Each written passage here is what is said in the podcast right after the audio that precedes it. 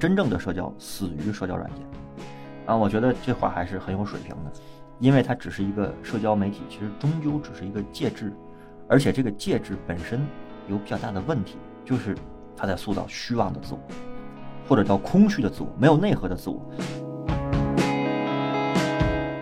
语言是用来沟通的，对吧？人最可怕的是自说自话呀，就是你说了一句话，然后后面加了个附带条件，我不就是反驳？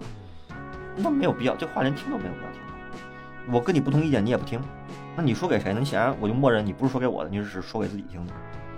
话说回来，就是这社交媒体确实是，嗯，在这个意义上，嗯，它具有天然的这种属性。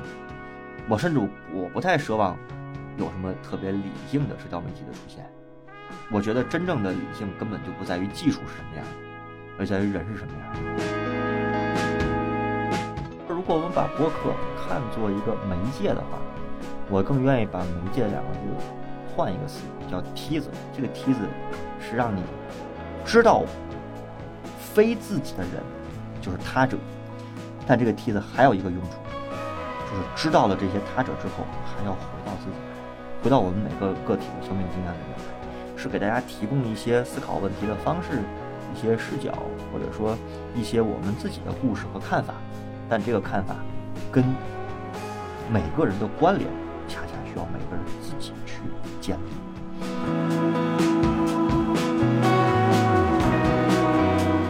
Hello，大家好，欢迎收听本期的闲音期。今天很高兴我们在节目里请到了孟庆岩老师，他来自中国政法大学。然后我是最近刚刚在这个看理想平台上听到了孟老师和施然老师他们一起开了一个课，叫做《现代的来临》。然后我是非常受启发，因为孟老师他从这个历史的角度来阐明了，就是影响我们现代人的。呃，非常重要的两个因素，像国家和个人的这种产生，所以我觉得这种来龙去脉的梳理，跟往常的这种呃，我们去学习世界历史的感觉特别不一样。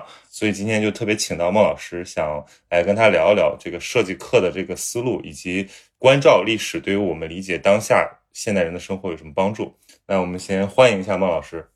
好，呃，先宁期你好哈，然后各位听众朋友大家好，我是孟庆岩，来自中国政法大学，呃。其实本来呢是教的是社会学啊，这个是我的专门的行当。嗯，呃，非常感谢这个闲行期的邀请，我们有这样一个机会来围绕我们最近做的一个在看理想的一个节目，叫《现代的来临》。其实这个节目呢，我们设计的非常的庞大，因为我只是第一季的主理的老师，呃，其实是大观学者哈这样一个学术共同体，以施展、李云。嗯，翟志勇，然后包括像周林刚、徐小亮啊，包括方钦老师，我们一起，嗯，讨论出来的这么一个，我不愿意叫课程了，其实是一个节目。那这样的一个节目，其实背后为什么要这么做呢？因为其实现在在各个平台上，我们能够看到各种各样的有关历史的、政治的、文明的、人文社科的这样的课程或者是节目，也有世界史的，也有中国史的。那么，我想，我们去做这样一个现代的来临，这样一个非常庞大的一个设想，有一个根本的原因，就是其实我们身处在当下的这些人，当然都是现代人，但我们现代人呢，其实不太了解现代这个东西到底是怎么来的。我们在最日常的里面，现代化和西化，大家都是搞不清楚，觉得这两个是一回事儿。我明确的说，其实这两个不是一个概念。嗯，再比如说。我们今天生活会有非常多的默认值，这个东西并不是突然就有的，而是这个现代社会、现代文明来临之后所赋予我们的。什么叫默认值呢？它在我们今天生活里是一个习以为常的事情。比如说，我们觉得人人都应该是平等的；比如说，我们应该有基本的呃各种各样的自由；再比如说，我们会觉得人应该有爱情，然后慢慢形成婚姻。我们觉得这些都是天经地义的，都是我们。所习以为常的一些日常认知，但是我想跟大家说的是，其实，在现代来临之前，啊，人可能有存在的各种各样的不平等，也会有各种各样的不自由。同时呢，婚姻和爱情是两回事儿，甚至是不相干的两件事情。有太多我们生活里这样的状况，所以我们有时候不太知道这些默认值究竟是如何而来的。我们把它当做一个习以为常，这是。一个方面，所以呢，我们要从一个完全不同的视角重新来讲现代来临的历史，来看一看这些现代发生的时候有哪些偶然性因素，或者是有哪些必然性因素叠加起来，形成了我叫做历史的耦合，它会产生一个历史的意图或者非意图的后果，最后构造了我们生活世界的这些基本默认值。还有另外一个方面呢，就是有的时候经常会说，我知道我怎么来的，知道历史跟我有啥关系？我想必须得承认的一件事情是说，我们今天所生活的世界和时代，不管你处在哪个国家，你都是在一个现代这两个字的语境之下的。那么有了这两个字的语境呢，我们才能够维持我们目前正常的职业生活、这个政治生活以及日常生活。那么现代也不是一个包治百病的良方，不是说现代一来，以前中世纪的传统社会的所有问题全解决了。有的时候呢，它非但没有解决，反而催生了一系列新的问题，而这些新的问题可能也和现代给我们的这些默认值它的一些异化有关系。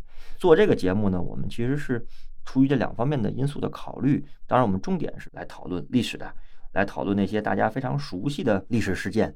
但是，我们要讨论大家不熟悉的那一面，就是通过熟悉的历史事件来讨论他不熟悉的那一面。这个是整个大概的一个节目的一个想法跟设计啊。我感觉您说的这个特别呃重要，就是因为现在提起现代，好像它就已经被架上了一种神坛，好像具有一种先天合法性。但其实这个现代是一个封装的结果，好像拿过来就用了。我们其实并不太清楚它的来龙去脉。您这个节目里面试图去揭示某种被遮蔽的可能性，比如说它是指向未来的，但它其实是通过反思历史来做的这个工作。是的。刚才你讲的这点非常重要，就是人是根据自己的生活经验来去理解世界的。那我们现在还能在这对话，嗯，包括我们的听众朋友，包括我和谢宁基主播，我们两个人都是现代人。正是因为我们都是现代人呢，我们才会特别习惯的把日常生活世界这些基础架构理解为再自然不过，或者叫再正当不过。因为我从小到大所接受的全是这样的。但是如果你回看历史，你会发现哈，现代的这两个字的神坛其实没有那么神秘，甚至说它本身是由非常复杂的要素叠合出来的。你举个很简单的例子，比如说我们讲了几个板块，然后我们也列了一些所谓的大师年表啊，什么大航海呀、文艺复兴啊、宗教改革等等。比如说大航海，大航海最开始不是为了建立什么资本主义，就没有明确的这个目标。或者要信念目标，我要建立一个更高类别的文明，跟封建文明不一样。我要建立一个资本主义的市场经济，所以我要向全球去扩张。它其实是很简单的动力，一方面来源于对未知世界的探索，另一方面来自于我的航海技术的发达，我要探索更多的世界，来给在本国的工业体系里面所生产出来的一些剩余找到新的销售方案，找到新的销售地，同时呢，找到新的原料。我们经常会说文艺复兴、启蒙运动，大家的认知里，哎，文艺复兴跟启蒙运动好像很多时候是一回事儿，呃，这个都是大写的人站起来了。我们不知道，其实文艺复兴在精英的圈子里面做的这么一场改革，它当然有意义，但这场改革从精英阶层扩展到大众阶层，这可不是文艺复兴干的事情，这个要到启蒙运动，甚至到宗教改革的时候，这些东西才开始出现。再比如，元宇宙这个话题特别火，Meta，然后大家在想象一个新的空间秩序。我们不知道的是，其实大航海就是给人类塑造了一个全新的空间秩序。因为以前人类的基本的状态是以陆地为秩序的，那么大航海时代把陆地的秩序变换成了海洋的秩序。我们看上去是个空间的转换，但其实不是，它背后是整个的经济形态。政治模式思考问题的底层逻辑的变化，就是你当你到大航海时代的时候，你再按照纯大陆的那个玩法，这套活儿都干不了了。这里面最典型的例子就是西班牙，西班牙最开始是非常重要的航海的大国，但是呢，它一直按照大陆帝国的方式来去理解海洋时代跟海洋秩序，导致它很快就衰落了。它其实是规则结构的不一样。我们讲上面这些事情。没有哪件事情在开始的时候，当时的历史的行动者就想好了，说我这事儿，我搞这个大航海就是要建立一个现代。他们没有这么想过问题，但这也是奥妙的地方。现代恰恰是在这些人的非意图的行动中塑造出来的。嗯，这个是我们的一个整体的一个想法。嗯，这个开放出很多可以讨论的空间。我就先提一个我很启发我们听众的一点是：如果说历史对我们来讲都是一些断裂的信息和一些与自身体验无关的一些事实材料的话，那我们当然不会对历史有什么兴趣。但是我觉得，其实课程的设计感觉有很浓烈的这种历史社会学的这种视野，好像更注重的探索是这种社会力量还有观念结构的一种转变。更重要的是，这种转变对于我们当下的生活有什么启发？呃，我觉得这个讲的是非常重要的。一方面呢，刚才你讲大众，包括我们自己了，对于历史的兴趣，这里面呢，其实有两类，一类是就以这个为生，就以这个为职业，专业研究人员；还有一部分是对历史有兴趣的。那好，那我们为什么会对历史有兴趣？有一点是我觉得可以更进一步的。很多朋友是有一种好古癖，就是好奇心，就是过去怎么样的。但是我想。这个还不够，因为如果只是过去怎么样的，那么其实和我现在当下的生活的关联和关切没有那么重。我总是觉得知识这个东西吧，中国古人说“读书不肯为人忙”，就是读书是切己的。它的功能不是说我知道某些知识构成我别人的谈资，甚至也不构成说它能够给我带来什么利益。我觉得知识最大的用处呢，或者说对跟自己最大的关联。是它变成了我自己看待世界的一部分，它变成了我看待过去、看待现在、理解现在，或者说去想象未来的一部分。这个是知识的意义。我觉得在这个意义上，历史是有意义的。再稍微多说一两句哈，就是说，刚才你讲的，我们的这个并不是一个纯历史材料的堆积。这个节目的设计，我们是希望，呃，来去看，在那些大家习以为常的大的历史事件发生的时候。处在历史中心的这些关键的人、关键的事情，它里面的内在逻辑是什么？进而这些人和事儿怎样一段一段的不断的塑造着历史，不断的塑造着我们今天。我想这个其实是非常重要的，包括里面的观念的转变，包括你刚才讲到的不同社会力量的兴起，比如说现代国家。里面我们经常会谈到一个问题，就是我们在第一季节目里的主题，就是个人与国家的双向成长。这个是以前我们很难理解的，就是什么叫很难理解呢？我们一提文艺复兴，一提启蒙运动，甚至一提英国的光荣革命，呃等等，我们就会想，哎，这是个人权利、个人的 right 不断的在这个生长。人们从过去中世纪的时候觉得，呃，这个君权是神授的，开始转变了这个。观念说主权在民，我有权利，我有这个 right。但是大家这个确实是历史的一个趋势。但是我们可能没有注意到的一点是，历史同样的时期内的一个历史是国家的权力也在增长，就是国家和个人是双向，看上去是相悖的，但它其实双向共同在增长自己的力量，那就好像很很诡异啊！如果力量是守恒的。那两个都在增长，那什么的力量在消退呢？其实非常典型的就是传统的贵族，传统的这个我们所谓的封建势力的或者叫贵族这样的力量在消退。在这样的过程中，现代国家也好，现代的个体也好，它的权力恰恰是同时在出现了增长的。我们里面有一个单元专门讲到的，就是绝对主义王权国家的这样的出现。绝对主义王权国家听上去非常的呃权力非常集中。但是它的出现恰恰是和个人权利不断增长的这个个体同步出来的，它是同一个历史时期出现的。包括直到今天，我们说虽然这个世界上存在着不同的政治制度，存在着不同的宗教信仰，但是哈，现代国家的一个核心依然是个体的权利和国家能力的双重保障。没有哪个现代国家说。我为了个体权利，我要牺牲掉我自己的国家能力，这显然是不现实的。如果是这样的话，这个国家也是没有办法去运转的。这就是现代国家带给现代人的命题哈。所以这个是我们设计的一些初衷，就是不是一个纯史料的一个讲法。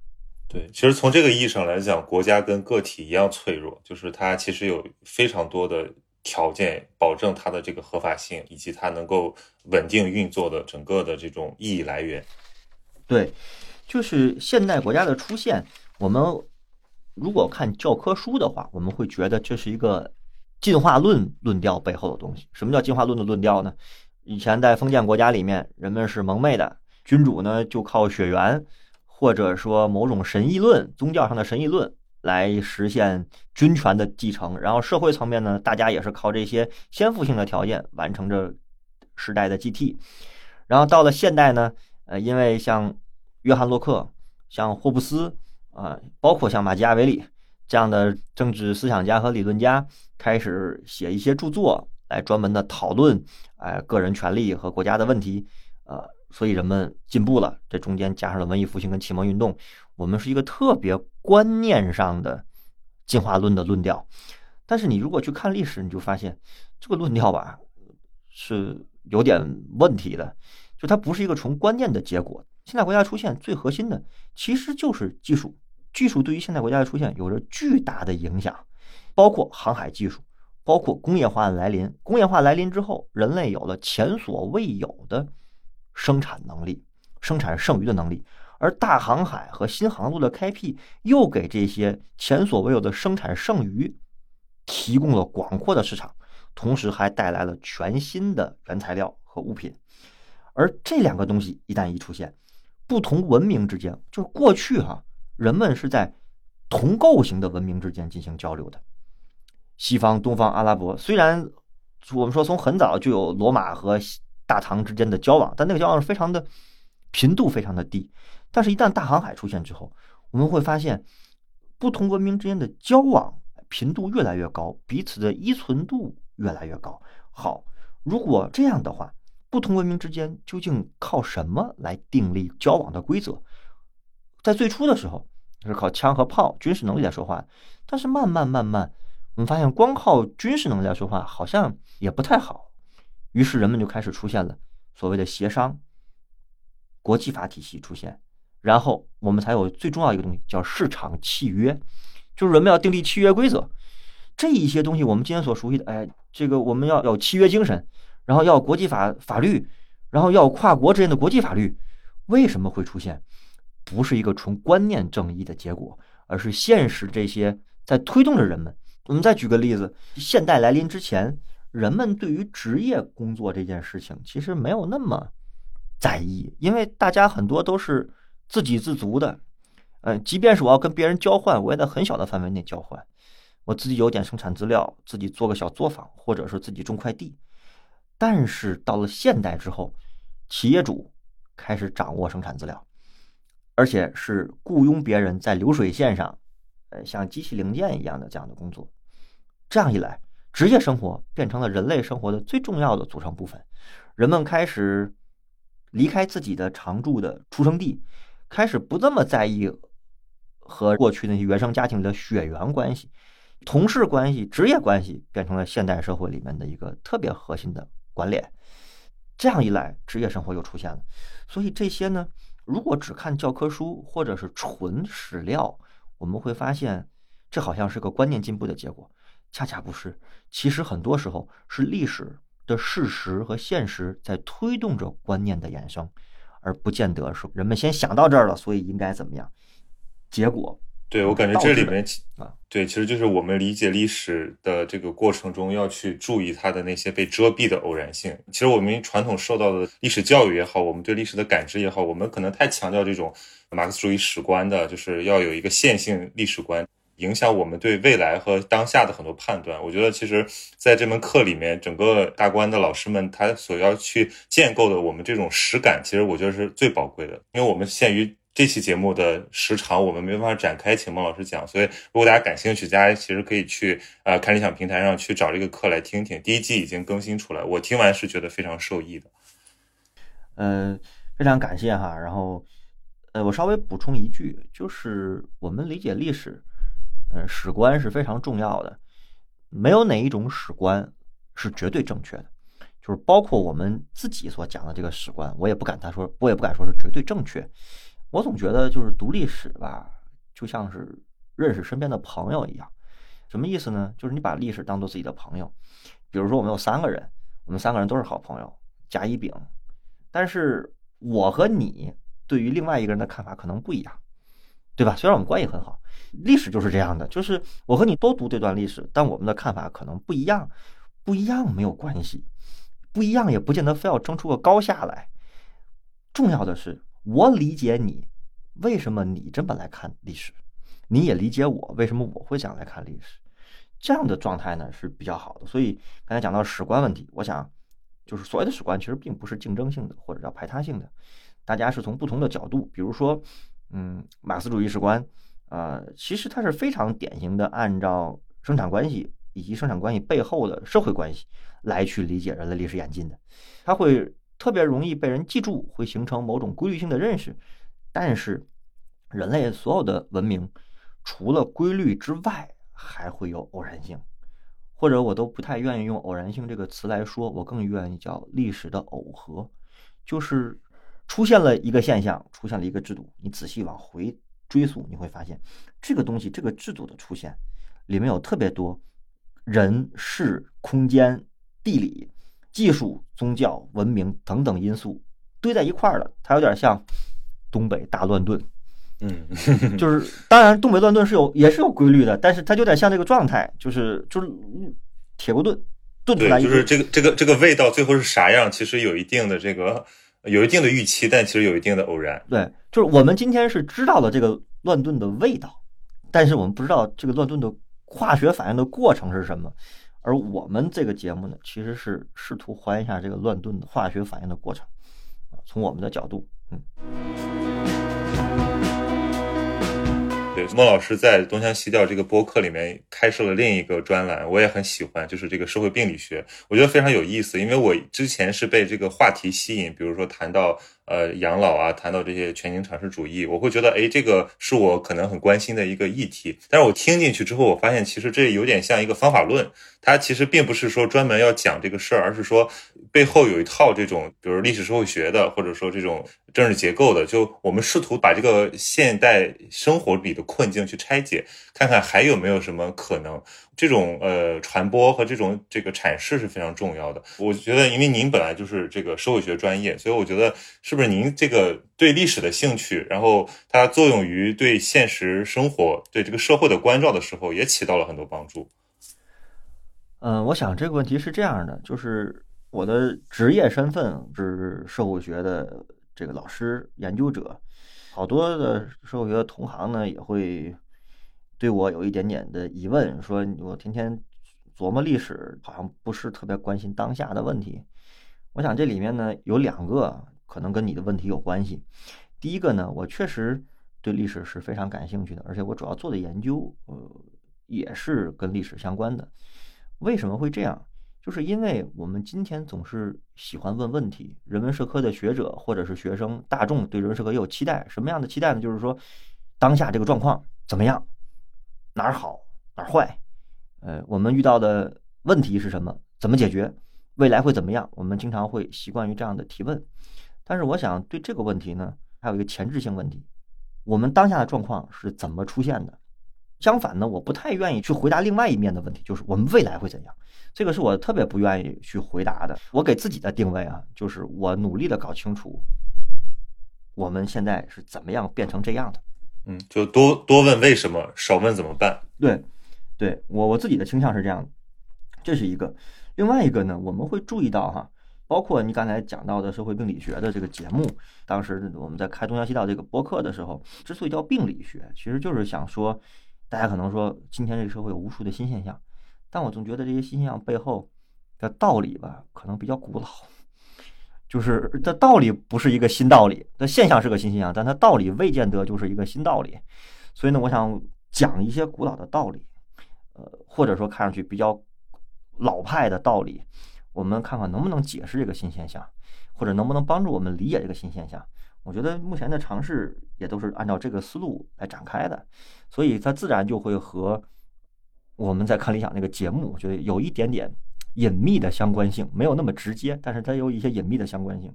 嗯，对对，所以我其实本来今天约孟老师来聊，是想聊就我们这节目里面很关心的一个话题，就是聊这个社交媒体、社交网络。其实它现在看来已经是一个重要的组成部分了，甚至说可能在影响着它未来的某些趋势。那我觉得我们先相当于用刚才这半个小时，请孟老师来介绍他的这个底色，介绍他的这方法论。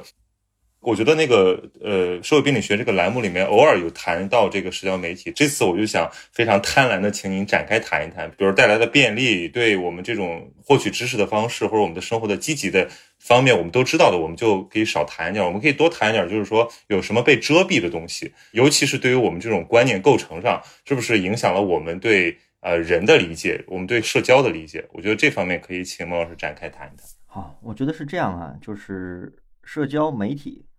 或者叫社交软件，或者叫社交 APP，正在无形中变成了我们今天每个人生活的一个默认值。嗯，手机也会变成我们的一个器官，大家都都离不开。好的方面，它的便利性我就不重复了。这里面我觉得可能有一个比较根本性的问题。这个根本性的问题是什么呢？社交媒体之所以在今天这么发达，当然有它的技术背后的加成。这个是必要条件，就是我们有了非常快的网络通讯技术啊，实时通讯，然后包括移动互联网。但是背后啊，还有一个特别核心的要素，就是社交媒体和社交网络特别符合今天现代人对于现代生活的基础理解。比如说，现代人都会觉得自我是重要的。这也是现代社会带来一个核心，就是个人主义了，个体主义，就是自我是最重要的。什么叫自我是最重要的？就是我有权利去选择自己想要的生活，我有权利去选择跟谁成为朋友，我有权利去选择我要去学习什么样的知识。这些关于自由的和权利的设定，其实呢，是我们今天社交媒体我觉得特别发达的一些非技术性的因素。就是技术是这样的，它也切合我们的观念，而且呢，在社交媒体上，总体上大家是平等的，因为人人都有手机，人人都需要看各种短视频，或者有了这个东西，我可以呃去知识付费，然后可以去看到各种人的课程，哪怕我没上过大学都可以，它也比较契合平等的这样一个重要的现代观念，这个是它得以成立的一个非技术的观念的核心要素，但是哈。这里面存在一系列问题，它带有一定的虚妄，就是它给人造了一个幻象，或者说是魅惑，就是一个以我为中心的世界的展开。对，就是我是最重要的。然后呢，我可以通过社交媒体来实现那个自由的我。在这里面呢，就存在着我觉得至少几个维度的麻烦。第一个哈，自由和平等。不是大众理解里面的那种自由和平等，就是如果你从政治哲学或者是观念史上里面去讲，自由也好，平等也好，不是我们所想的，我想干什么就干什么，和别人有什么我就得有什么，恰恰不是这个。我们仔细想一下，自由和平等本质上，如果你咬文嚼字去追这俩字儿，这俩是矛盾的，绝对的矛盾。因为平等意味着大家同质性高，自由一定意味着差异性大。你要去死去追问自由平等的关系，这里面是非常复杂的。但是现代社会在给人许诺的时候，其实是许诺的是人人是平等的，每个人都有发展自己的自由的可能性，要伸张自我的意志。但在现实生活里，这些非常难以实现，因为很简单，你出生在不同的城市、不同的国家、不同的原生家庭，你会不一样的，你的经历会不一样的。所以有些人吃什么都不胖。有些人就喝凉水都都长肉，这个也是天然的差异，对吧？这是没有办法弥合的。而自由和平等呢，其实是现代社会给人的许诺。这个许诺其实非常难以实现，它需要在你的现实的生活中，通过你自己的努力，包括要克服非常多的紧张和焦虑，才能够实现。比如说，我家里环境条件不是特别好，但我就想念一个看上去没什么前途的专业。你发现这个状态下，你就很难，你就需要克服非常多的。困境才能够实现你这个意义上真正的自由。我要能够坐冷板凳，我要能够去忍受一段时间可能生活的清贫，我要可能因为这个买不了房、结不了婚、找不着对象都有可能的。就是你正在这意义上自由没有那么容易实现，但是社交媒体呢，这比较麻烦。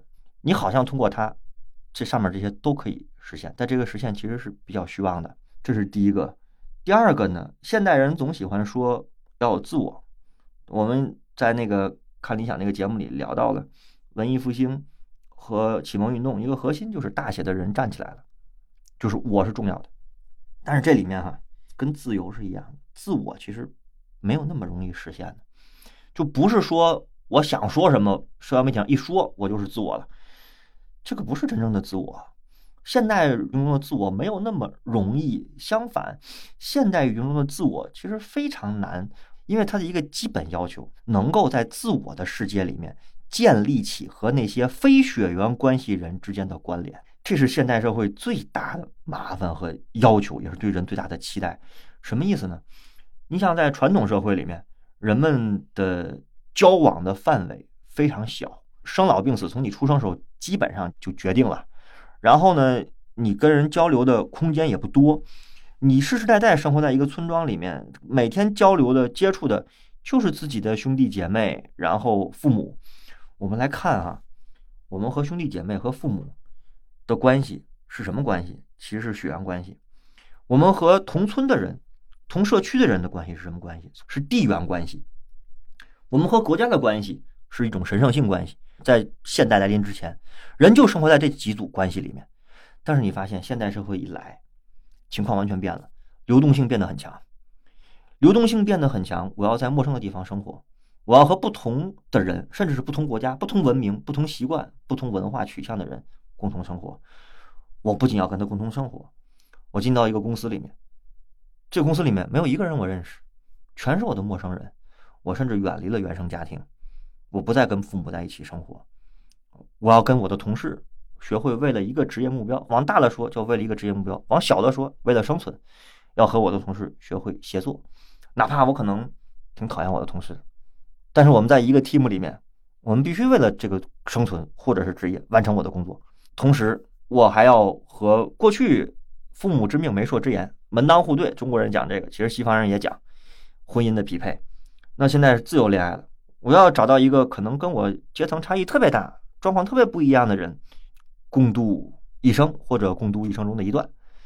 无论如何，你会发现，现代社会一个特别大的特点，倒逼着我们，或者说在引导着我们，这两个词是一回事，去学会和大量和以前完全跟自己没有任何先富性关系的人结成群体。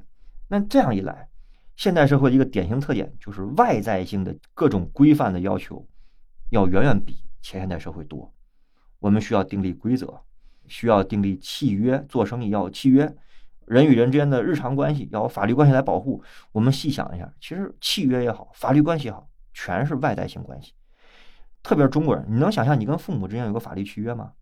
它确实有啊，但其实你知道，生活中大部分是用不到的，它是基于血缘而凝结的。那在这个意义上，我们说回来，现代社会有这么一个要求，其实这是对现代人的要求，但是社交媒体呢，其实是降低了这个要求。为什么？我在社交媒体上，我基本是匿名化的，虽然网站都实名制，但其实总体上是匿匿名化的，对吧？依然是一个匿名化的状态。匿名化的状态是什么特点？就是它确实让人更自由，就是我说话无负担。我看到一个不喜欢言论，我也不知道前因后果，我就给他上去给他骂一通。然后骂完了，我痛快了，痛快完了，跟我没关系，就是因为我不承担我发泄情绪的后果，因为这是匿名的机制，在这个里面，你激烈的表达观点，甚至你参与了网络暴力，看上去你是伸张了自己的自由，看上去你是在这个意义上表达自己的观点，实现了自我，但恰恰在这个过程里面，这个自我没有任何内核性的内容，它特别空。它就只有一个你自己，你建立不了和其他人深刻的关联。我觉得这个是社交媒体的一个特别重要的迷雾和遮蔽的东西。我觉得通过这个，我自由了，我自我了，其实恰恰是离那个自由和自我越来越远了。对您说这个默认值特别重要，相当于我们参与一个游戏的场域，我们要对这个规则有清晰的认知。但是，比如说像刚才讲的这一切，就是这种全球化也好，地球村也好，这种在社交媒体上的世界一家也好，它其实带来一种不真切的。约束，甚至有一种暴力感的期待。比如刚才我们讲到网暴，其实它明显是一种就是权责不对称的一种自由，就是你所要负担的东西和你所享受的那个东西，它其实是断掉的，就是你并没有完全像一个真实中的个体一样去呃承担你的责任。所以稍加对比就可以发现。呃，社交网络它是以为是它社交的另一种转化，但其实这个跟真实的社交，我们的体验是有非常大的不同的。比如说，你在一个现实环境中，哪怕是对于一个刚见面的人，你也可能不会有那么大的敌意，或者说，比如现在我们都在讲拉黑啊，这种极化。对，其实这些东西在我们的相处中，在我们的人类的演化中，已经有一套这个相对均衡的一种处理的方式了。但是。这种东西被搬到网络空间的时候，它又被重新构建了。所以我觉得这个可能是，就我来理解您说这个，去反思它的这个默认值，它的一个重要性，就是我们到底在上网的时候，我们享受了什么，但我们又要承担什么。这个就是你刚才讲这个，我觉得挺重要的。就是说，我们其实，在今天的网络互联网的舆论环境中，是不对等的。越是匿名化的人，他越处在不对等的位置，甚至是处在不对等的优势位置。我们带引号的优势位置，就是我发一条评论，或者我网暴你一下，我参与一下网暴，我站在特别大的道德制高点上，就是你还不能质疑我的道德制高点，我完全不计后果，甚至你可能连事实都不了解。我们是一种无负担的自由，但是所有的现代人文社科里面，大家都其实知道，自由一定是有负担的。如果自由没有负担，自由没有成本，那这个社会变得非常可怕的。就是霍布斯以前的利维坦里的预言，就是一切人反对一切人的战争。他说这绝对自由就会导致这个结果。然后呢，刚才你讲的，我就又刺激我想到一点，我们有时候会看哈，就是人们为什么在互联网上会这样，大家在社交媒体上会这样。除了我们刚才讲的这些默认值之外，还有一个原因，我们现代人吧，学生我就不说了哈，我就只说已经工作的人，大家总觉得。属于我的时间特别少，一天九九六，或者说这个上了一天班，通勤时间一个小时，到了家，这些剩剩下时间是我的，二十四小时里我就剩这几个小时是我的，我不愿意参加无意义的真实社交，但我又需要，就是人又有社交的需要，对吧？然后呢，所以我在互联网上靠社交软件，好像也能够跟别人达成某种沟通、关联、交往，但是就是以前我记得那个扎克伯格在 Facebook。呃，在东欧接受东欧的一个议员的质询的时候，那个议员说了一句话，说：“真正的社交死于社交软件。”啊，我觉得这话还是很有水平的，因为它只是一个社交媒体，其实终究只是一个介质，而且这个介质本身有比较大的问题，就是它在塑造虚妄的自我，或者叫空虚的自我，没有内核的自我。然后呢，我们再想一下哈。现代人为什么总觉得自己的时间特别少呢？我就觉得挺有意思的一话题，就是为什么总觉得自己的时间特别少？我是大学老师哈，就是以前我的朋友跟我说，说我特别羡慕当大学老师的。我说为啥？他说你看，你们除了去学校上课之外，剩下的时间你们不用打卡，有课就来，没课就走。我说你要是真了解大学老师这个行业，你就不会羡慕。他说为什么？因为我们这个职业没有上下班之分。他不理解，他说什么叫没有上下班之分？他说你上完课不就回来？我说我可不只是上课，我还要做研究，我还要写东西，我还要发表，还有各种各样的事。说我特别喜欢打卡上班这个事业，只要打卡下班了，我回家我可以什么都不干。我说我不行，我说我下了课回家还得坐在电脑前看书，还得想着要写什么东西。我要讲什么呢？就是我们为什么觉得自己时间特别少？原因特简单，我们觉得我们自己从事的职业是外在于我的，就是我们大部分人觉得我这个职业啊。跟我的生活和生命没有关系，它只是我的饭碗而已。如果你是这样认知自己的职业的，我觉得确实在现代生活里会比较的焦虑。我干这行就纯粹是为了吃饭而已。其实我一点都不喜欢我的工作的内容，我一点不喜欢我的工作的性质。就像好多大学生一点都不喜欢自己所学的专业，选这个专业就是因为这专业是个热门专业，以后好就业。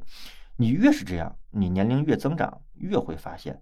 就越焦虑，属于我的时间太少，我的时间全都被侵占了。一个人啊，如果觉得自己的时间越来越多的被侵占，他在社交媒体上不会有特别理想的状态的，他会焦虑，会紧张，会有一种代偿心理，就是我需要补偿回来，而且我会有各种各样的不满和焦虑。其实背后的逻辑内核是这样，这也是职业生活吧，是现代社会的另一个默认值。我的学生在跟我聊天的时候说。毕业了找工作，我就经常跟学生说，在收入水平相差不大的情况下，选择你喜欢的工作内容。他们一开始觉得就单纯是一个兴趣问题，我说我告诉你，不是兴趣问题，核心问题就是你选择你喜欢的工作内容，不会让你觉得我的工作和我的生活是割裂的，就是不会让你觉得说我我天天只是为了工作，然后工作越压力越大，我觉得我自己的时间越少，你这种心理状态就会好一些。这不属于职场 PUA 啊，我必须说明。我讲的是什么意思呢？你越是这样，你的生活状态才越自得，对，才会越舒展。就是我觉得一个人活得舒展是比较重要的。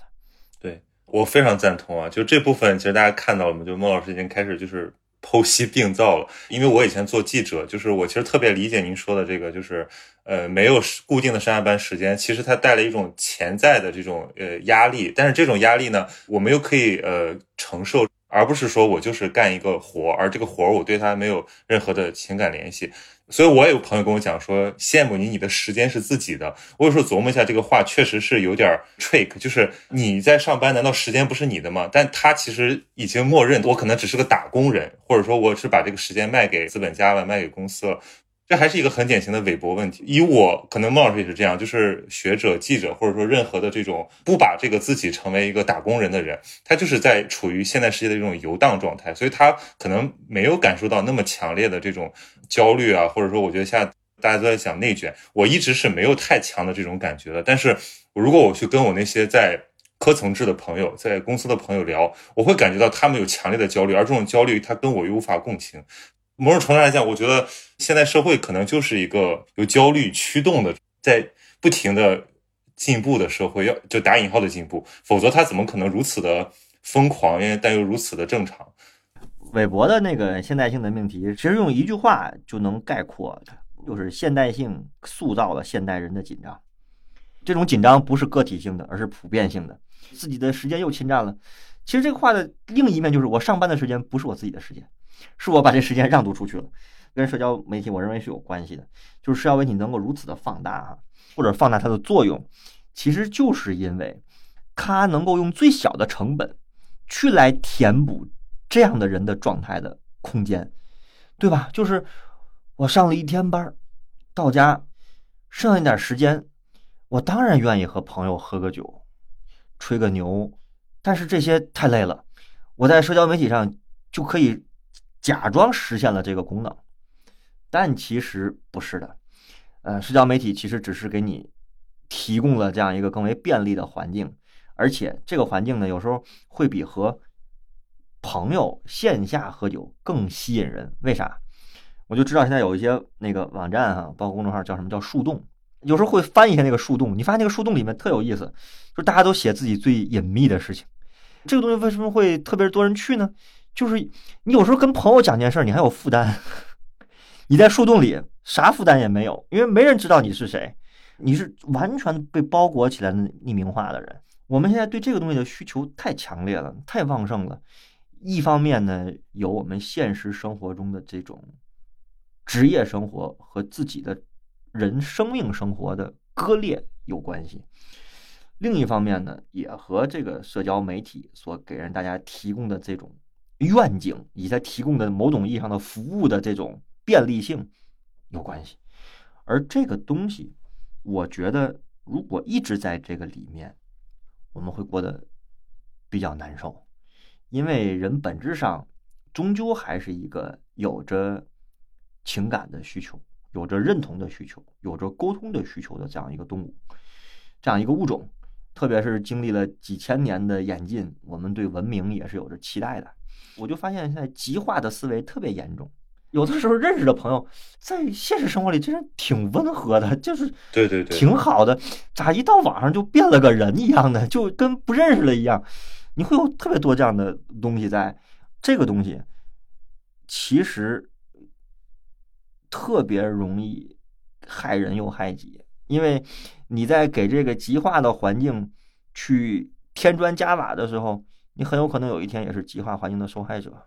对，您说的这个我特别有感触，因为我现在在上海嘛，就是上海已经这封闭了一个月了，所以我是觉得在这种非常态的情况下，又加深了我对这些事情的这些思考。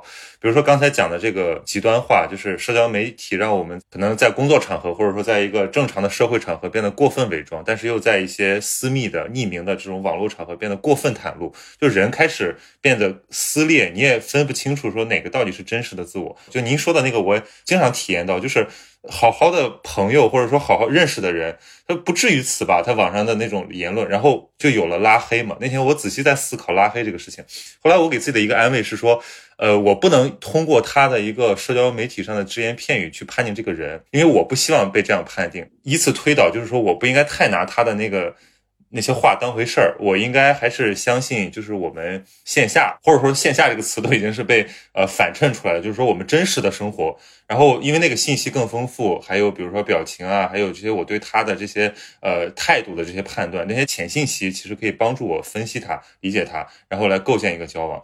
所以我觉得这个就是社交媒体的它的一种伪善的地方，就是它好像是在鼓励你这个表达，但如果一个没有人听的表达，其实这个交流是没有完成的。但是现在网络上就是全是大喇叭，然后这个信息满天飞，好像每个人都可以说点什么。然后我们尤其是现在我们这种关在家里的人，好像你也可以就是坦诚，但是你会发现在这个广场上似乎并没有人在听你讲话。然后这种感觉反过来作用于就是，比如很多人社恐，或者很多人感觉。到厌倦，很多人觉得甚至有点抑郁。其实我觉得它就是一体两面，因为呃，你好像说了很多话，包括那种去树洞吐露心声的朋友，你可以理解，如果他能够身边拉过一个朋友，把这个事儿像一个就是闲谈一样给抒发掉，他何必要那样做呢？我是觉得这一切可能呃，确实是有那么一点病态在。这个里面呢，就是你刚才讲到的那个，我觉得还是挺重要的，就是其实社交媒体在我看来，今天很大程度上。是一个成本极低、技术极发达的情绪放大器。只要你是个人，你就一定有自己的情绪，你就会有情绪的出口。但是过去呢，我们都知道，在工作场合要有礼仪，对吧？要有节制。我们过去的情绪出口呢，建立在生活中那些知己上，就是三五好友，呃，这个聊天啊，无负担呐。最好的朋友状态其实就是可以无负担的说话，这是最好的朋友的状态，就是在朋友面前不用藏着掖着，不用想，哎呦，我这个说这句话他会有对我怎么看，这个是最好的朋友的状态。但是今天呢，我们会发现大家连这个都不愿意有了，就是我在社交媒体上去宣泄一下就结束了，更没有负担，所以它就变成了一个情绪的放大器。它会带来什么问题呢？你刚才讲到的就是缺少有效沟通，我是觉得哈。就是人与人的沟通吧，大家一起来吹吹牛、喝喝酒、谈天说地，然后纵论天下大事，这是一种。但如果只人的生活里只有这种，就挺没意思的。你总是希望你的话有人听，而这个有人听呢，在今天已经演化成了这个人赞成我还是反对我。其实我们想想，好的状态啊，好的沟通不是让你说你赞成我还是反对我，这只是沟通的最初级。我同意你说的，或我不同意你说的。我觉得真正理想的沟通是，我说一个事儿，你作为听者，希望我来说一说。哎，你这个事儿为什么会这么做？就是你给我想想。你我们朋友间经常说，我去，你干这个事儿，我真没想到。你跟我说说你咋想的？当我去说出来我做这件事我怎么想的时候，我觉得这才是有效沟通，别人才能理解。哦，原来这个事情他是这么考虑问题的。而今天的状态是什么？我跟你说了个事儿。我去，你居然做这种事儿，我跟你没法做朋友。你这个人是个呃垃圾，就结束了。这样的沟通没有任何效果，它不是一个理性的沟通的状态，它就不是一个有效沟通的状态。就是我们的互联网呢，其实是放大的这种放大器啊。我觉得这个是比较致命的，也是比较要害的，对整个的社会生态恐怕都会有比较大的伤害。对。我觉得还有一个层次，就是这个涉及到语言和这种行为的关系，就是一个人对自己的理解，他可能有的时候也会有误差，不管是这个呃心理学等等等等，都有很多研究来证明，其实人并不可能像自己说的那样，包括一个人可能对自己的这个认知也可能有误差。这种情况下，就是说，如果像您说的，我们只是看它的一个表征，比如说这些语言符号啊，这些非常片段的信息，我们去来理解人的话，那这其实确实是一种对人性理解的退化。而这是一个层面，这还是在讨论沟通。还有一种就是，我觉得线下无可代替的，就是说，有的时候未必也在沟通。就是比如说，有的时候我们酒桌上说的一些话，对方未必听得那么走心，但是可能。我们都在一种情绪里，就是有种仪式性的在一起，这种感觉其实特别好，让我们觉得我不是一个孤零零的人，我我被关注了，他们都在听我，然后目光打在我脸上，我会觉得那里面其实藏着很多就是人交流的密码，因为你知道那里面很多人他是无法相互理解的，可是他即使无法理解你，可是他也愿意关注你，那种感觉会让我们觉得我们是一个人类共同体的一部分，而不会觉得说有种被遗弃的感觉。那你要反推在社交网络上。我经常觉得有很多人，他的那个极化来自于他感觉他被遗弃了，他有一种就是要报复，就是觉得你们抛弃了我，那我也要毁灭你们的这种冲动在。对，是有这个问题。被抛弃，除了有复仇的那个心理，还有一个不是说被谁抛弃，而是感觉自己被这个世界抛弃了，觉得世界与我无关。对，感觉自己被世界抛弃了，其实是为什么呢？就它是一个现代性的悖论。一方面呢。人们在现代人觉得我要做独一无二的人，就是我我是有个性的，我不从众的，我不随波逐流的。但你真去不随波逐流的，你又会觉得我孤单，我孤独，我不被理解，我不被认可。这也是现代性的一个命题。呃，刚才你提到了韦伯的命题，韦伯的社会学的一些思路或者理论吧，也也也被我们今天的专业人士称为叫理解社会学。什么意思呢？韦伯就讲说，其实，在现代社会里面，理解是个稀缺品，就是理解别人是个稀缺品。我们不从那个最宽泛的意义上去谈理解别人这件事儿，什么意思？什么叫不从宽泛意义上？一个路人，我根本就不认识他，你让我理解他，这事儿有点难，因为他跟我没什么关联。但是我们想一想哈，我们先不谈理解，你被什么样的人误解，你最难过？你发现其实不是路人的误解，而是你认认真真的说话，你感觉对方也在认认真真的听，或者他是你的朋友，然后你被人误解了，而且是极大的误解。你这个时候要远远比你对路人说话误解要难受的多。这就是理解是个稀缺品。为什么理解是个稀缺品呢？因为我们今天的现代人其实都相信一个默认值：我的自我的个体的生命经历是独特的。包括我们跟父母，我们上一期东阳西调还聊那个养老那个问题，就是真的是我我我可以在这再重复一下，我我妈教育了我，我妈就跟我说说你你们年轻人想的，你以为我们不知道吗？我们年轻过，但是我们老人想的你不知道，因为你们没老过。嗯，就是你听这话好像不讲道理，但我我自己坐那想，我说好像确实是我确实没老过。但他们年轻过，我我没有经历过他们的那个时代，我我不是没有经历过他，我没有经过他们的这个身体机能的这个状态，我理解不了这件事儿。就是反过来说，其实社交媒体在更进一步的告诉人们，或者说在催促的人们理解没那么重要，因为在社交媒体上，很显然理解很难达成，就是这个意义上，建在生命意义上的理解，理解别人，理解自己，其实都很难达成。我们每个人都容易被情绪裹挟。我有时候也在互联网上看到某些信息，我也会特别生气，就特别希望去打开一条评论，然后去骂两句。我想我们每个人可能都会干过这个事儿。但你干完了以后，你如果静下来想一想，你会觉得就俩字儿：空虚。你就像你跟一个人有仇，然后你把他揪过来，从头到尾骂一通，骂完了以后，你觉得你爽了吗？你爽了，但是爽后呢，就只有俩字儿：空虚，就好像啥也没有。就是社交媒体是不断的给人放大这个东西的。我我现在越来越找到其他的方式去来疏解自己的情绪，比如说运动，比如说踢球，然后比如说跟朋友聊天或者是线下的打游戏啊，什么都可以。我觉得其实人呢有非常多的方式可以宣泄情绪。我们有时候按照趋利避害的本能会选择成本最低的那一个，但是我们如果看长远一点，成本最低的那一个。未见得是效果最好的那一个，对，它可能是一个安慰剂，或者说甚至它是有毒害的。对，我认为它可能会造成更大的麻烦，就是你越发泄，你越空虚。对，生活经验都告诉我们，其实现实生活中很多那种矛盾背后它其实是有结的。呃，这种矛盾的激烈爆发，就有点像你发烧把病毒烧死，对吧？你的爆发是为了把那个结解开，就是生活中很多歇斯底里是以抱头痛哭为结束的，那其实是一种治愈，是一种缓解。但是社交媒体的这种冲突，我觉得是一种过度强调肯定性的一种，就是你看我们的这个什么朋友圈只能点赞，对吧？就是你只能表达一种很积极的情绪，但是你要涉及到负面的，涉及到。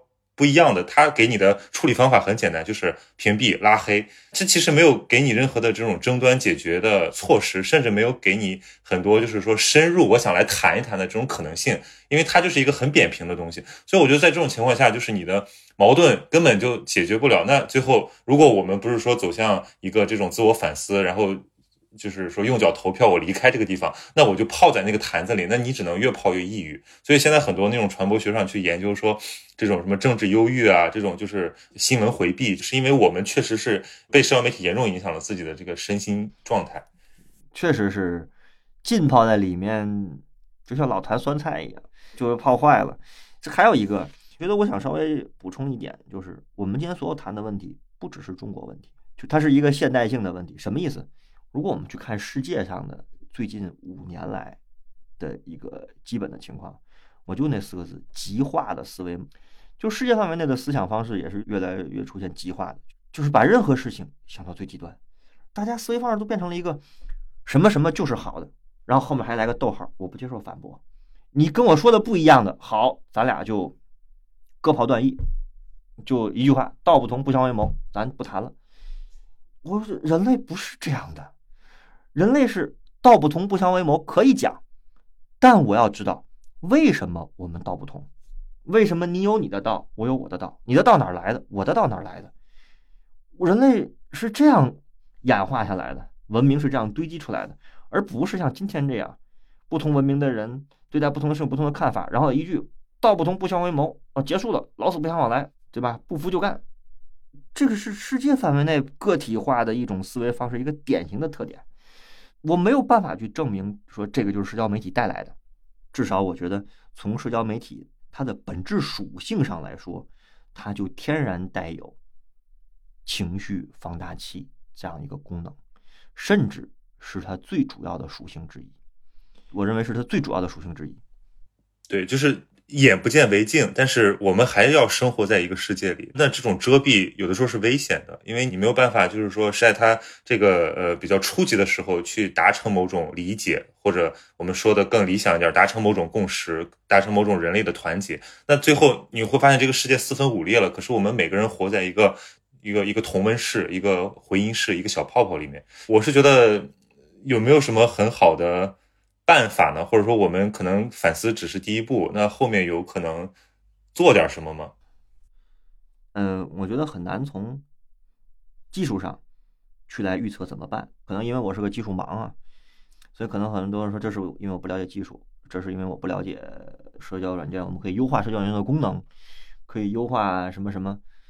我觉得社交软件的问题并不在于它优不优化，你的优化到什么程度？就比如说。呃，我们能不能开发出不拉黑，就是比拉黑更温和一级的处理方式，对吧？假如说我们去设想会不会有，我想技术上一定可以实现，虽然我不知道它是什么。就是我讲的是什么意思呢？它不管做什么功能优化，它的本质属性不会因此改变。那么你在这个意义上呢？我觉得我不是说给出建议或办法了，我是觉得。我们不管你身处什么角色，比如说你到底是个政策制定者，还是一个普通人，还是一个呃 A P P 的开发者，我不管你是什么，你都是人，这是第一点，你都是现代人类，都是生活在现代社会里的普通人。好，那其实每个人都只需要只从自己做起。就什么叫只从自己做起？我觉得这事真挺重要的，就是不盲目的。下判断，不轻易的占据制高点，在自己不知道的情况下、不了解的情况下，不轻易的参加各种形式的网络暴力。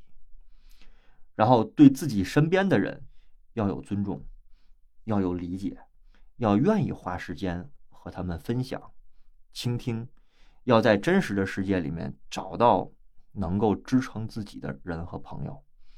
现代人最还有一个最大的毛病，就是总希望把希望建在别人身上，就怎么这事儿怎么办？我希望开发者来一个好的 APP，我希望国家的网信办或者什么的出台更严厉的对网络暴力的监控，我希望这，我希望那。其实我就觉得，我们与其希望这些，不如希望自己如何自处这个时代，如何跟别人相处。你别说理解别人了，理解理解自己的爸妈，理解理解自己身边最亲近的那些人，最好的朋友，多找朋友倾诉，少上树洞。我觉得这些都是可以做的。对，因为因为其实我们都是要。借助别人来理解自己，可能在这种状态下，这个他者就消失掉了，或者说他者完全是变成一个你自我的一个投射。那这个时候其实是没办法相互理解的。像我最近看那个韩炳哲，其实蛮受启发的，因为他就试图去把这种肯定性的文化，然后跟这种就是倦怠啊、抑郁啊，包括这种爱欲的消逝。包括这种人在这种社交网络里面出现的种种计划，它就建立一种很隐秘的联系。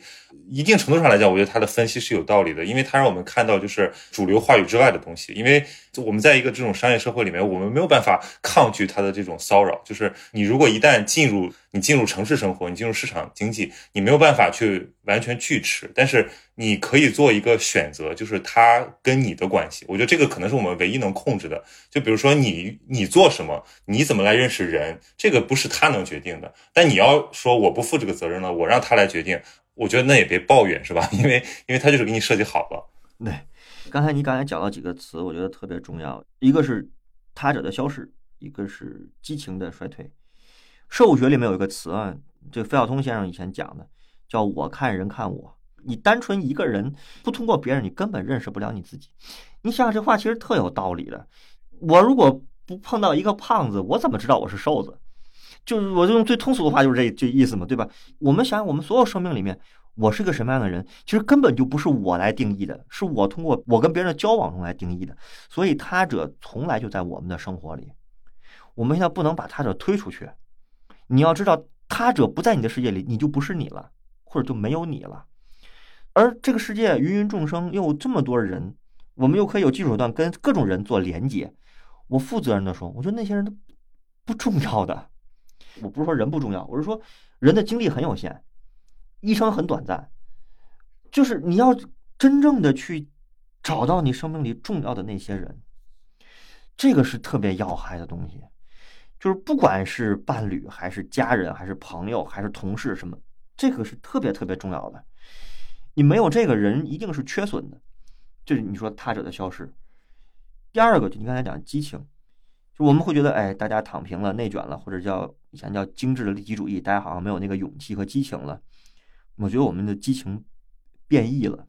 激情这个东西，passion 这个东西，在现代和古典里面都非常重要。但是 passion 这个东西永远面对的问题是，我的 passion 如何能够变成我的日常？就是 passion 最大的课题，不是说我这人有没有激情，而是我这个激情如何能够恒长。恒长需要什么？恒长需要具体的生活，而今天的激情变成了什么？一时嘴快，就是我痛快痛快嘴，痛快痛快情绪。这个激情根本就不是哲学和思想史里面讲的激情的含义。简单的说，激情可不是头脑一热。对于一个学者来说，我就喜欢冷门绝学，那我要日复一日的去做这件事儿，我沉浸在我自己的热爱里，这个才是最伟大的激情。这激情消退了吗？我觉得激情是变种了，人们把激情理解成了今天我们所看到那股一腔热血。真正的一腔热血要在冷板凳上才能体现出来，那才是真正的一腔热血。这是我刚才说的，就是第二个激情问题。第三个就是我们刚才聊到的，嗯，我举例子吧，我们还有多少人是市场经济，然后城市化？然后大家生活在城市社区里面，人与人之间都是陌生人，不像过去的熟人社会这样了。但是我们每周、每个月还有多少时间，愿意花多少精力留给自己那些生命里重要的人？我觉得这个挺重要的。我且不说父母和这个伴侣，我就说我们自己的一些朋友，我们就是用朋友这个范畴。比如说我自己，我们每一两周，我们一些热爱读书的朋友就会在一起做读书会。比如说我是喜欢运动的，然后我们每一两周我们就固定的这个朋友去球场踢球，这些共同体生活是人的本质状态。我们不能被这些空间挤兑的连这些都没有了。所谓理解别人，或者说志同道合，或者生命中的他者，有人说这是要靠缘分的。我觉得不只是因为缘分是妙不可言的，对吧？是是说不清道不明的，是机缘问题。问题是。我愿不愿意为这些东西而付出，或者说愿不愿意沉浸在这些事情？就是你在这这事情有没有觉得享受，享受的自在的自己？这个时候是比较重要的。我的观察哈，太多人缺失这部分，就是躲在格子间里面，躲在宅在家里面，沉在手机里面。就是当你生命里的他者在消失的时候，你自己也在消失。这个是一体两面的。我们最大的就你刚才讲的什么焦虑啊、抑郁啊，这个心理疾病啊，其实最大的问题就是你生命里的他者在消失，或者你感到你生命者的里的他者在消失，所以才会觉得哦，这个世界不需要我，我被这个世界抛弃。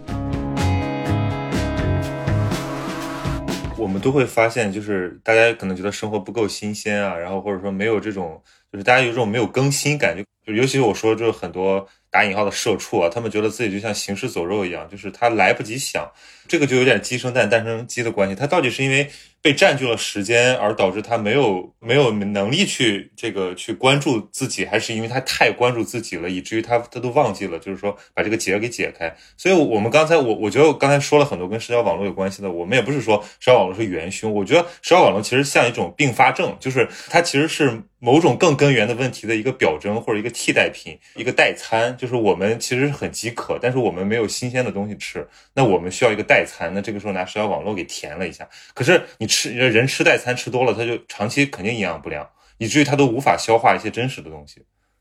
你这个比喻非常的恰当，就是包括你刚才提的一个问题，那个提问的方式是我们，就是我们大家都会习惯于按照这个方式来思考。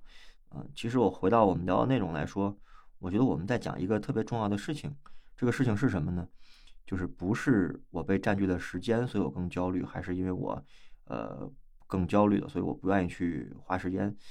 而本质上，其实在我们是在讲现代社会或者是现代性给现代人提出了一个非常恒久的课题。什么课题呢？作为处在现代文明中的人类，它有着一系列的基础架构：工业化、市场化。效率优先、流程化，人总感觉自己的时间被占据，这是现代性所带来的基础架构。社交网络是在这个基础架构里衍生出来一种，就你说的代餐。嗯，它好像能够填补人的某些需求，但填补长了，人发现自己出现了营养不良，甚至代餐吃多了，无法吃真正的食物和粮食。就是这是。任何一个人都会面对的现代性的难题，这些在很早的思想家，他们就看到了这个景象，所以他们会有各种各样的讨论，也会发出各种各样的声音。但是总体上，我还是觉得那个就是我最后说的那个解决这个基础架构的课题的钥匙，不在思想家手里，不在政治家手里，不在开发者手里。在我们每个人的手里，就是我，我就分享一下，我基本上只要周末有时间，我就跟我的一帮朋友在北京的望京，我们去踢球。我跟我踢球这帮人都是跟我同龄的，三十五往上，四十五之间，都是上有老下有小。就是一开始大家会觉得，哇，周末这么忙，好不容易你上了五天班，还不在家带带孩子或者陪陪老人，大家都愿意花这个时间。其实这事儿挺重要的，就是人吧，终究是作为一个物种才活到今天的。我们不能失去人的作为一个物种的这种整全性，嗯，我们尝试着去考虑解决这些问题，从自己做起。我们不要奢望着别人先对我怎么样，别人先得理解我，先不能够在世界抛弃我。我们先要想一想，我要对待生命中那些他者是一个什么样的状态。我觉得这个事情是唯一解。而这个解，我也恰恰觉得是符合现代来临》里面所讲的，你认识到了这个解，这才是个体的成长，就是个体是壮大了的。什么叫壮大了个体？从自己身上找到解决方案和出路，就是文艺复兴和启蒙运动讲的“大写的人站起来了”。如果事事都想着我找个别人，谁把这事儿解决一下，那个体的人没有站起来。个体的人是就是自己站起来了。我觉得这个还是挺重要的一件事儿。人总是要说，我们要习惯于去做正确而困难的事儿，就是这样的。就我认为这个事情是正确而困难的。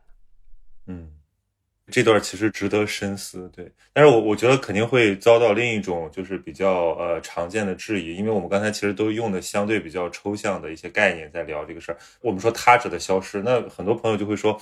呃，并没有啊。说我通过这些技术，或者我通过这种更大面的这种交往，我其实关注了更多他者。包括其实我我现在也在思考这个同理心对现代人到底意味着什么。但是我在想，那个是不是真实的他者？比如说我以前做记者，然后去做这种调研，我觉得都可能体会过一种无奈，就是我跟这个人的关系是什么？就是我我需要他，我需要他的故事，我需要他的经历，我甚至就是说把他当成我的一个关注的对象。但是我跟他的关系是什么？就是其实有的时候我们都没有办法做。到这个感同身受，我觉得就是对于那种特别共情能力特别强的人，他可能在某个情景下、某个时空下，跟这个人达成了某种这个理解，那个其实已经非常可贵了。但是我非常怀疑，就是现在在这种年轻群体里面的这种同理心、这种共情的这种政治正确，它会给我们带来什么？因为你我们要讲他者的消逝，肯定有的人不同意，他说他者没有消失，并且他者都涌现出来了。可是我我就想问，我说那个是不是真实的他者？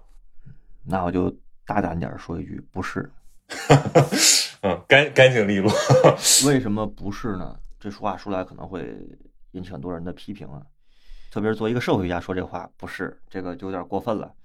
我以前跟记者一起出去做过调研，我觉得社会学家、人类学家和记者是有相通的，这个行当是有相通的地方的，就是我们会看见、会听见、会了解当地人的故事，会努力的去触摸他们的。悲喜，呃，去努力去理解他们的悲喜，在职业行为上，这些悲喜，这些他者都没有消失。我当然承认，因为通过媒体也好，通过研究也好，我们终究不是在写他一个人的故事。我们需要通这个他者的故事来去唤起大家对一些问题的思考，对吧？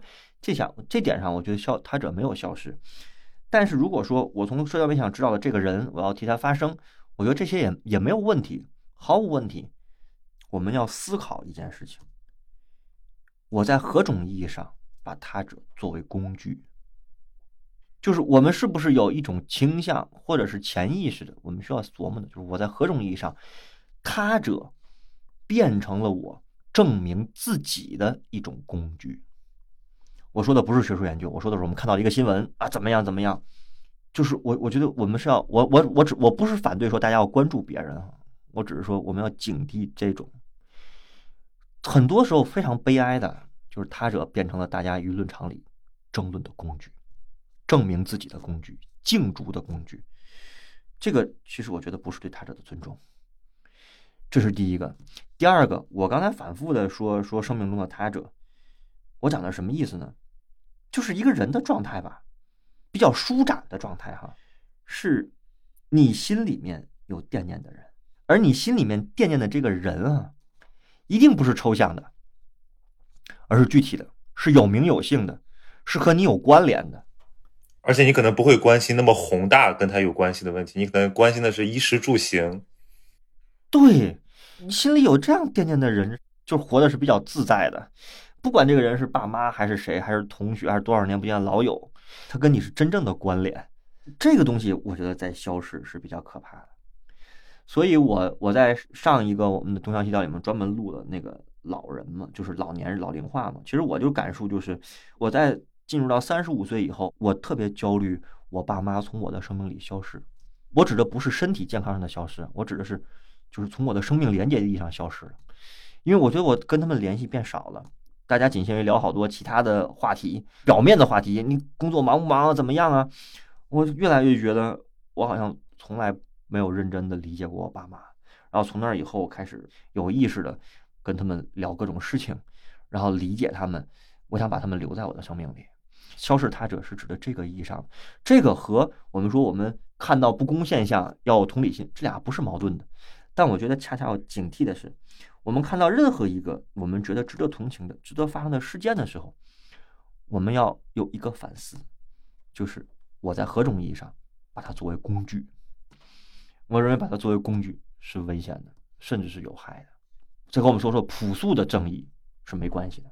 因为我问这个问题，就显然意有所指。因为我不知道孟老师您。面对现在的这个学生的时候，有没有这样一种感触？就是他们其实是在宏大的价值上，明显是可能比上一代人或者上几代人就是有更高的追求。可是他在这种比如比如比较朴素的情感上，或者说对这种非常具体的事情上，又是呃比较迟钝的，所以会造成一种背离。就是他会用一些很呃很正确的东西作为他的工具，然后去行一些。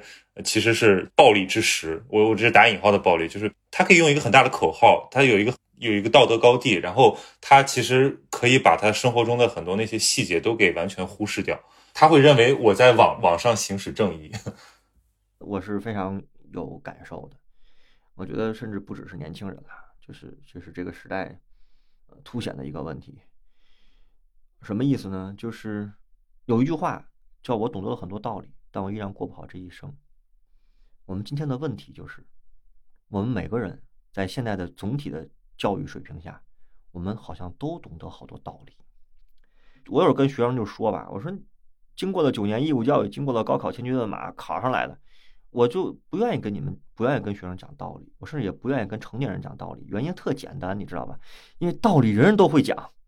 除非是个极其特殊情况，否则你问他什么是善，什么是恶，什么是对，什么是错，什么是正义，什么是非正义，谁都知道，怎么可能不知道呢？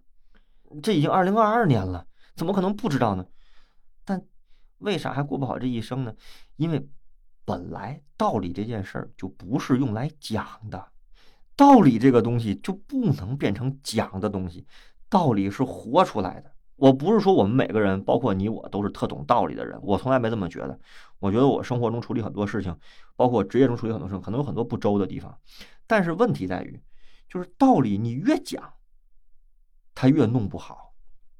什么叫道理是活出来的？就是道理是你经历了生活中各种各样的事情，呃，你有过成功的经验，有过失败的教训，然后你才去体会这里面。真实的事情和生活是什么样的？我在处理事情的时候应该考虑什么？应该顾及什么？这些事情才是道理本身。讲出来的道理，要么就虚伪，要么就越过不好。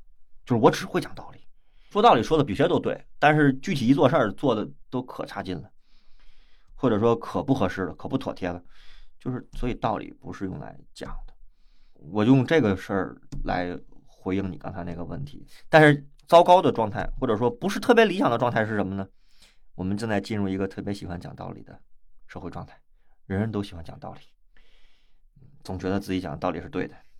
对，就是如果结合咱们前面讲的这个，现在讲道理的这些场所，又是这样的，就是这个道理还展不开，而且这个道理还讲不清，所以最后就变成各讲各的理。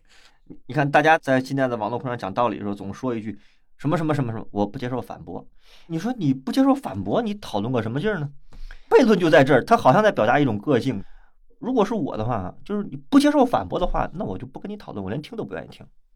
语言是用来沟通的，对吧？人最可怕的是自说自话呀，就是你说了一句话，然后后面加了个附带条件，我不就是反驳，那没有必要，这话连听都没有必要听的。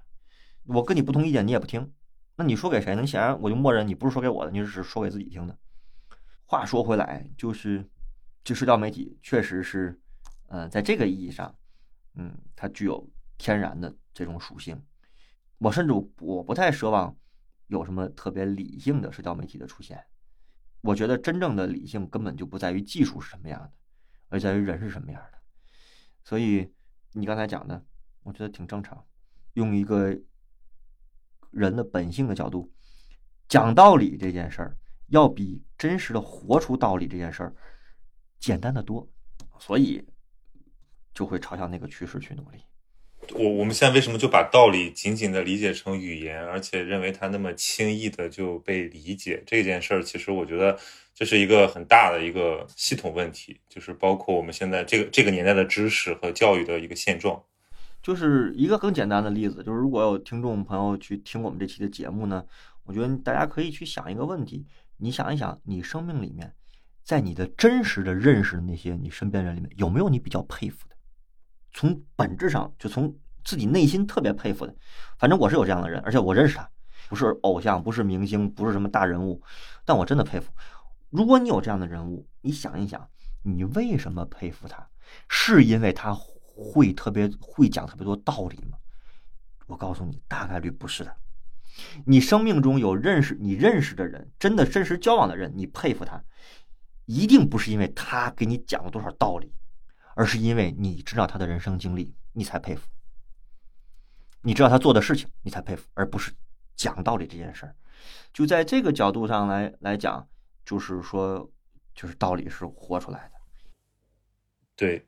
比如说，刚才我们讲了，现在很多人他可能意识到了某种困境，他需要一些资源，需要一些这个呃能量。比如说，他去听课也好，包括听播客也好。其实我我今天也在听播客，我从醒过来我就为了，比如准备跟孟老师这个对谈，我就在准我在听。然后我其实我刚才在听您说的时候，我就在想，我说其实我们听的这些东西跟我自己的关系是什么？其实我是发现它还要作用于我，我并不可能说我拿了一个东西过来我就。又跟着去做，它不是一个呃操作手册，所以说白了，这些东西可能都是启发，这些启发是是他人的生命经验，那我的生命经验还是得我自己去过出来。当然听播客很好，因为这个是一个这是一个对话的空间，就是如果朋友们在听，你还是会能感觉到这些真诚性在的。但是你要意识到一个问题，就是我们自己的生活经验有的时候是没有办法被语言囊括的，而你的这个生命经验其实也要你自己去塑造。就这个东西不是说孟老师说特别有道理啊，我就要按照他这个东西去去做，没有那么简单，你还要仔细去想想这个事儿呢。我们说，如果我们把播客看作一个媒介的话，我更愿意把媒介两个字换一个词，叫梯子。就我特别喜欢用梯子这个词，包括所谓的知识付费，我也是这个看法。就是我特别警惕的一件事情呢，就是知识学完以后就变成了装点自己的工具。我觉得不是这样的。新媒体它既然是个媒介，媒介就是个梯子。这个梯子是有什么用呢？这个梯子是让你知道非自己的人就是他者，但这个梯子还有一个用处，就是知道了这些他者之后，还要回到自己来。这梯子只是变成了一个造神的工具，那我觉得意义很小，甚至也会变异或者叫异化。而这个梯子真正的作用，其实是回到我们自己来。回到我们每个个体的生命经验里面来，是给大家提供一些思考问题的方式、一些视角，或者说一些我们自己的故事和看法。但这个看法跟每个人的关联，恰恰需要每个人自己去建立。啊，这个是我特别想表达的一点。嗯嗯。好，其实我今天就是把孟老师拉过来聊，就是我们刚才聊那么多，聊了历史，聊了社会，聊了这个社交网络，然后最后其实我就是想说，我们得有一点这种就是行动导向的一些一些谈论，否则我们这个东西又变成我们非常个人的一种一种抒发了。所以我是觉得，如果我们就落到孟老师刚才讲的那个点，大家其实可以去想一想，就是我们的生活跟我们的这些知识之间的关系。我觉得这个今天的这种反思，就它不是一个非常的消极的一个过程。对，我们确实是需要认识我们所获得的各种知识和信息和自我生命的关联。这个事情其实是所有未来的起点，或者说好的未来的起点。啊，我我就说这么多。嗯。对，好，谢谢孟老师。那我们我们今天这个节目就这样，然后希望大家去关注这个呃看理想平台的《现代的诞生》这门课，然后也可以在东乡西调里面找到像施展老师、孟老师他们更多的精彩的谈论。那我们今天就到这里，好好，感谢大家，感谢主播，嗯，谢谢。